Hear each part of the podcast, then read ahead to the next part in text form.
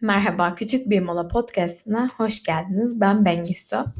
Aslında bu çektiğim e, bölüm bir 101 serisinin ilk bölümü olacak.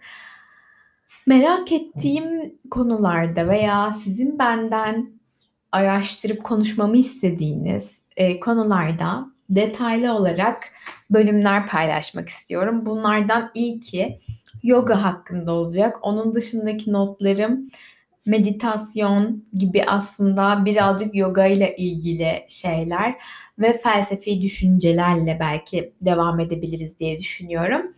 Eğer sizin derinlemesine böyle ele almamızı istediğiniz bir konu varsa Instagram'da Bengili Sular'dan bana yazabilirsiniz. Onun üzerine de araştırmalar yapıp aslında bölüm kaydetmiş olurum. O zaman bu bölümümüze başlayalım. Yoga aslına baktığımızda bir egzersiz türünden çok daha öte bir şey. İlk olarak ya Hindistan'da bulunuyor. Aslında kayıtlar öyle gösteriyor. Yaklaşık 50 bin yıl önce çıktığı düşünülüyor. Yoga hem fiziksel hem de zihinsel bir egzersiz türü. Aynı zamanda içerisinde Hinduizm, Budizm, Jainizm'den şeyler de görebiliyoruz. Ve meditatif uygulamalarda olan bir şey yoga. En başta baktığımızda. Yogayı sevenler çok seviyor farkındaysanız. Sevmeyenlere de çok saçma geliyor. Ama bu sevmeyen taraflar genelde yogayı hiç deneyimlememiş, etrafında olup bitenlerden duyanlar veya böyle gerçekten kendi kendine yapmaya çalışıp bunu manasız bulanlar diye düşünüyorum. Ben ilk yoga stüdyom dersime Flow'da gitmiştim. Ece Targıd'ın açtığı Flow. Onun öncesinde aslında hep YouTube'dan bakıp yapıyordum. Yoga with Adrian kanalı var. Aslında yoga yazdığınızda ilk karşınıza çıkacak kanallardan bir tanesi. Onun böyle 21 günlük challenge'larını veya işte konuya göre yoga derslerini yapıyordum. Fakat stüdyoya gittiğimde bambaşka bir şeye dönüştü. Başlı başına bir pratiğe, bir deneyime dönüştüğünü gördüm yoganın. Çünkü benim kendi kendime açıp yaptığım şey asla beni bu kadar yoganın içine e, sokmuyordu. Bu kadar pratik deneyimi vermiyordu bana.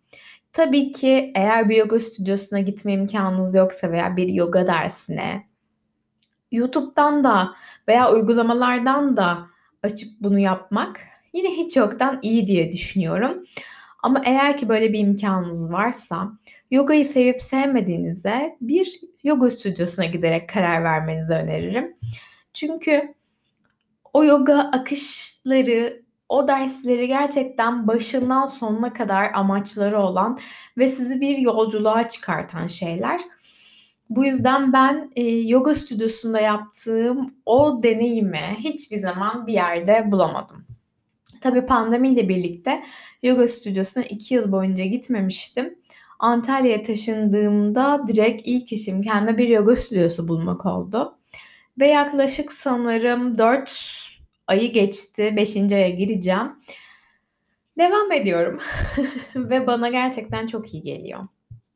Zaten beni eğer dinliyorsanız uzun zamandır her derste yogadan bir şeyler olduğunu fark ediyorsunuzdur ama hiç bu kadar yoganın ne olduğuna dair hem tarihsel hem de e, derin bir sohbet etmemiştik.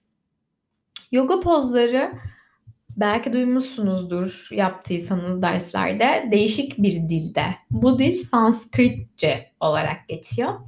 Aslında Sanskritçe'de yoga kelimesi kontrol etmek, işte boyunduruk altına almak, birleştirmek anlamına gelen yuj kelimesinden türemiş.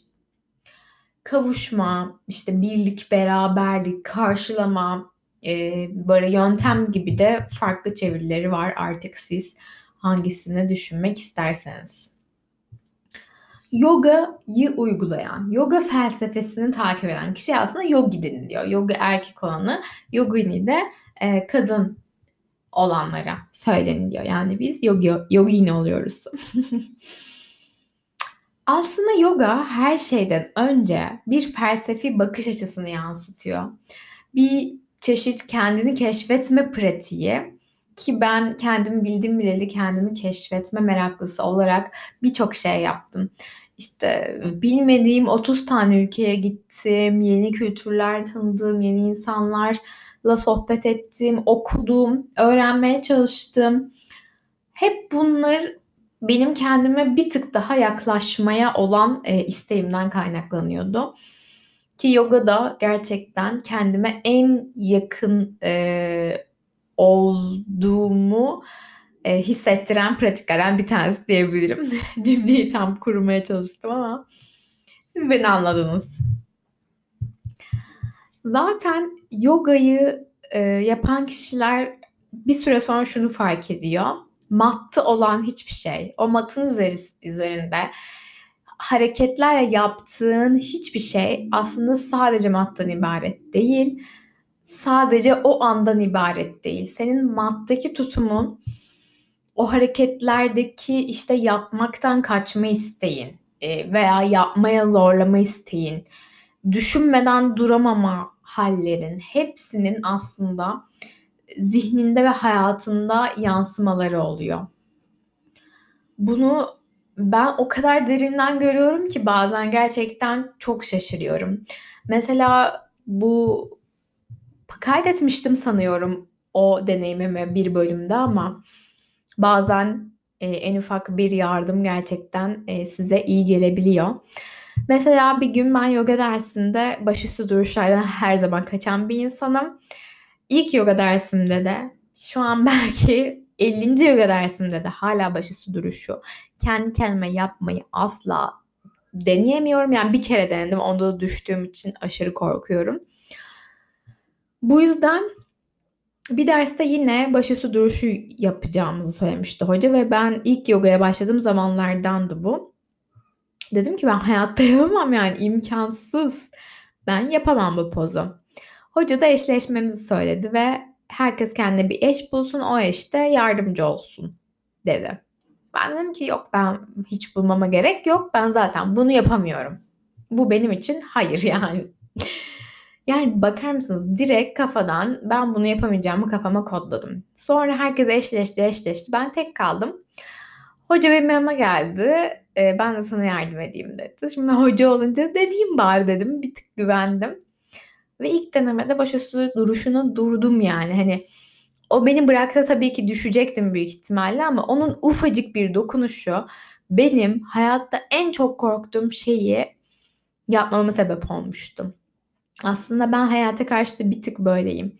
Yardım istemeyi hiçbir zaman konforlu bulmam. Yapmak istemem, yardım etmek yardım almak istemem. Etmeyi çok severim ama alma konusunda hep böyle bir e, çekincelerim vardır. Her şeyi kendi başıma yapmaya çalışırım ilk önce. O yoga dersinde de aslında bu hayata bakış açımı da orada matın üstünde görmek gerçekten bana garip gelmişti. Yoga felsefesinin ve pratiğinin yani hangisi size doğru geliyorsa felsefe veya pratik ne diye ne demek isterseniz onu diyebilirsiniz. Kurucusu olarak düşünülen e, Patanjali adında bir Hint düşünür var. İsmini umarım doğru söylemişimdir. Bu düşünürün Yoga Sutraları metni o zamanlar yazdığı aslında yoganın temellerini ortaya koyuyor bir süre yoga derslerine devam ederseniz aslında derslerde bazı hocalar bunları böyle yavaş yavaş açıklıyor. E, zaten yoga eğitmenlik eğitimlerinde de muhtemelen bunların üzerinden tek tek gidiyorlar.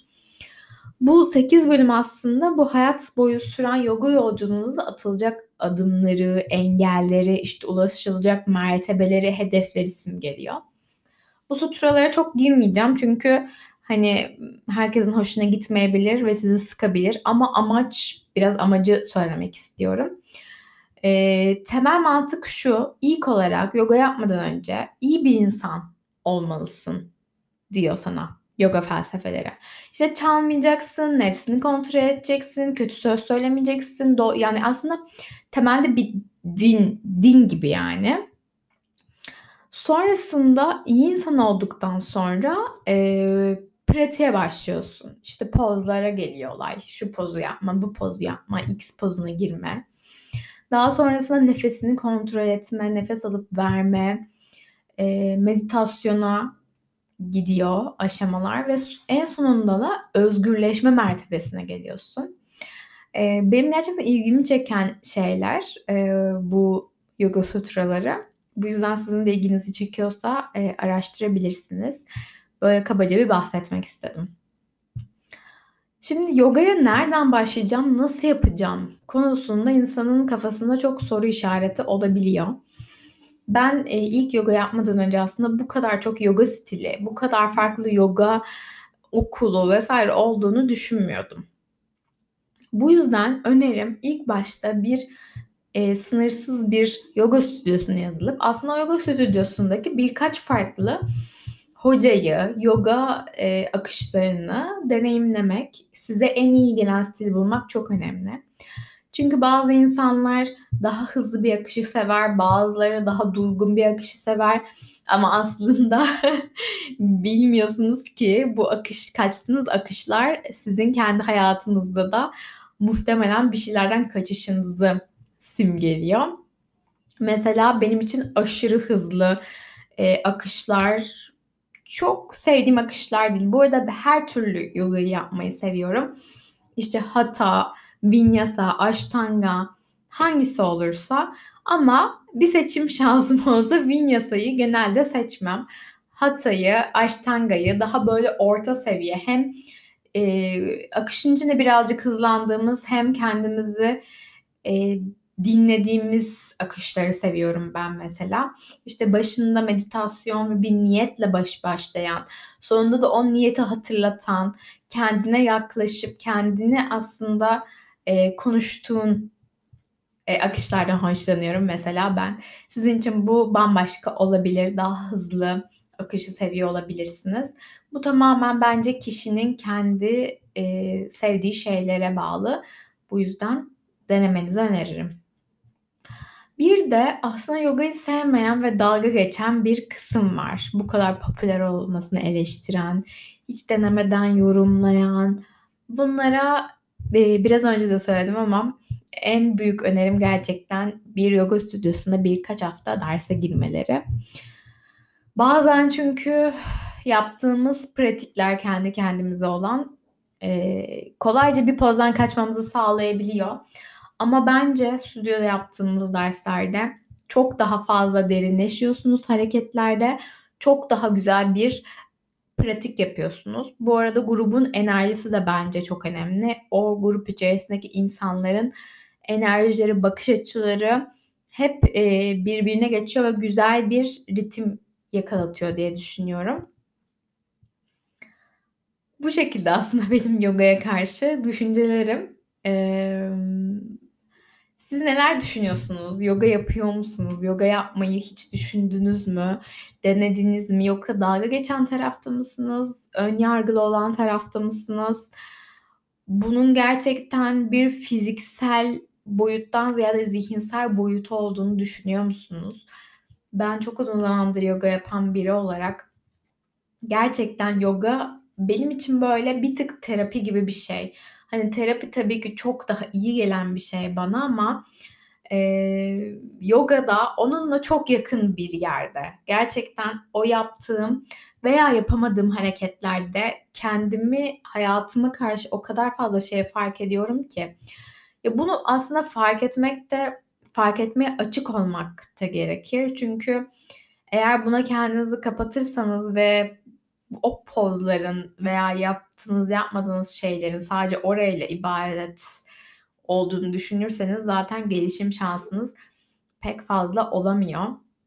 Özellikle yin yogada yani yavaş akışı olan, neredeyse akışı olmayan pozların içinde belki 3 dakika, 5 dakika durduğunuz yoga mesela benim için en zor yoga akışlarından bir tanesi. Ne kadar hızlı yogayı aşırı sevmesem de yavaş yogayı bir o kadar sevmiyorum.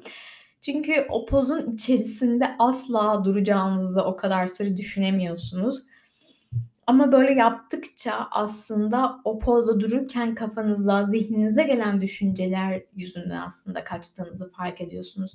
Hâlbuki bedeniniz orada durmaya zaten çok hazır veya, eee, bir şekilde yani doğuştan bir yeteneğiniz de olabiliyor veya ol olamayadabiliyor yani gerçekten fiziksel formunuzun izin vermediği hareketler de var. Bunları da kabul edebilmek gerçekten büyüklük gibi bir şey bence. Benim yogaya bakış açılarım, açılarım değil, açım bu şekildeydi. Düşüncelerinizi bana yazarsanız çok sevinirim. Bu arada bir Discord grubu açtım. Açıklamalara linkini ekliyorum. Küçük bir mola podcast sevdalıları olarak bölümler hakkında sohbet etmek için, bölüm önerilerinizi yazmak için Discord klanımıza da gelebilirsiniz. Oraya klan deniliyor, kanal değil. Ayrıca zaten bana ulaşacağınız yerleri biliyorsunuz. Yine açıklamalarda bulabilirsiniz. Gününüz çok güzel geçsin. Bir sonraki bölümde görüşmek üzere. Hoşça kalın.